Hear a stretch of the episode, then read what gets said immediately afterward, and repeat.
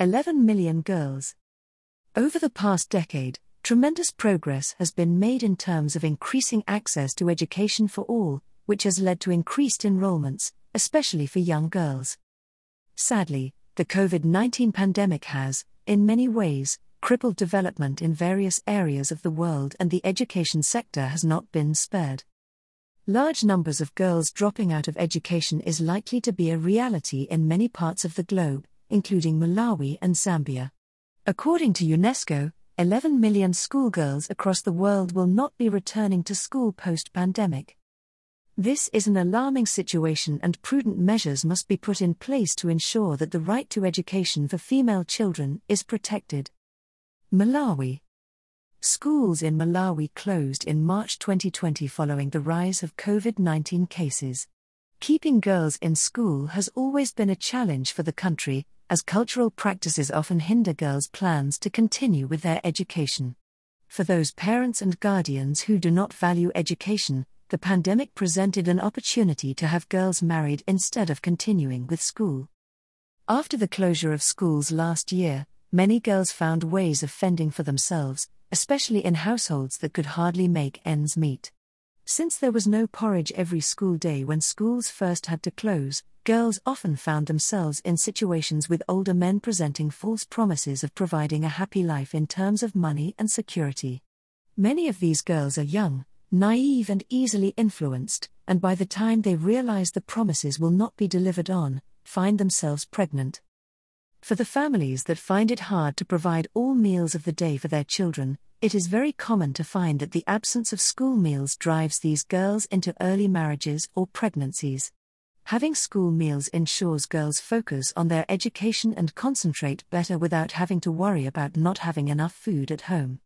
They know the porridge they eat at school sustains them. Mauni Primary School in rural Blantyre is one school where the number of girls enrolling has risen, Previous enrollment for girls at the school was 735, and the current enrollment is 837. Feeding at this school commenced around 14 years ago, and, looking back, Mary's Meals has encouraged many children to come to this school.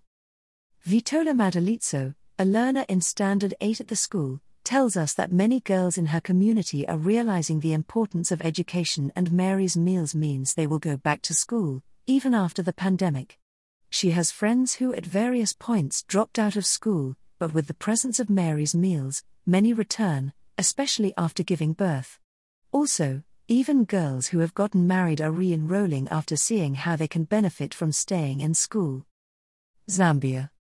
Since the onset of the pandemic in Zambia in March 2020, Mary's Meals has gone to great lengths to ensure the effects of hunger amongst learners in its operational areas are reduced during this time of crisis. Our delivery model has always relied on the community members to prepare the meals at the schools, but schools were empty, learners were at home until further notice.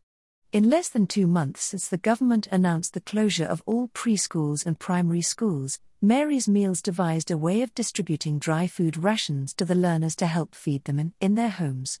We implemented a system of working with parents of enrolled children in numerous food distribution points in the schools we operate in. This activity was carried out until schools were opened in September 2020. Mary's Meals has since reverted to providing meals to school going children at their places of education since the reopening of schools. More than 300,000 children continue to receive hot meal S in the eastern province of Zambia, half of whom are girls. Despite the challenges faced by young girls every day to get an education, coupled with the effects of the pandemic, many are determined to stay in school and gain an education. Anna Banda, a 14 year old, grade 7 pupil at Chikokola Primary School in Chipangali District, explains about the challenges of staying at home because of school closures caused by COVID 19. She said, When school closed because of COVID 19, I had little time to study at home as my village has no electricity. I could not read after dark, lessons were interrupted by COVID 19, and I thought that was the end of my education. When schools reopened, I did not hesitate to go back to school. I was very happy because at home there was hunger, my parents could only afford to feed us once a day, and that made it hard for me read my books. I really missed school because when I go to school, I am assured a cup of porridge every school day, and this gives me hope to complete my education. My responsibility now is to study hard in class and focus on my goals of completing my education with good grades. Mary's Meals is helping me to focus on my studies so that I can have a brighter future. My favorite subjects are Sinayanja and English. Someday, I want to work for Mary's Meals. Each time I see Mary's Meals workers come to our school, I admire them very much.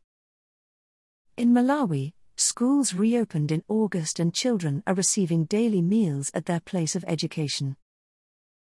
In Zambia, schools had closed because of a spike in COVID 19 that reopened in August, and in school feeding is once again taking place. Brought to you by Audio Harvest.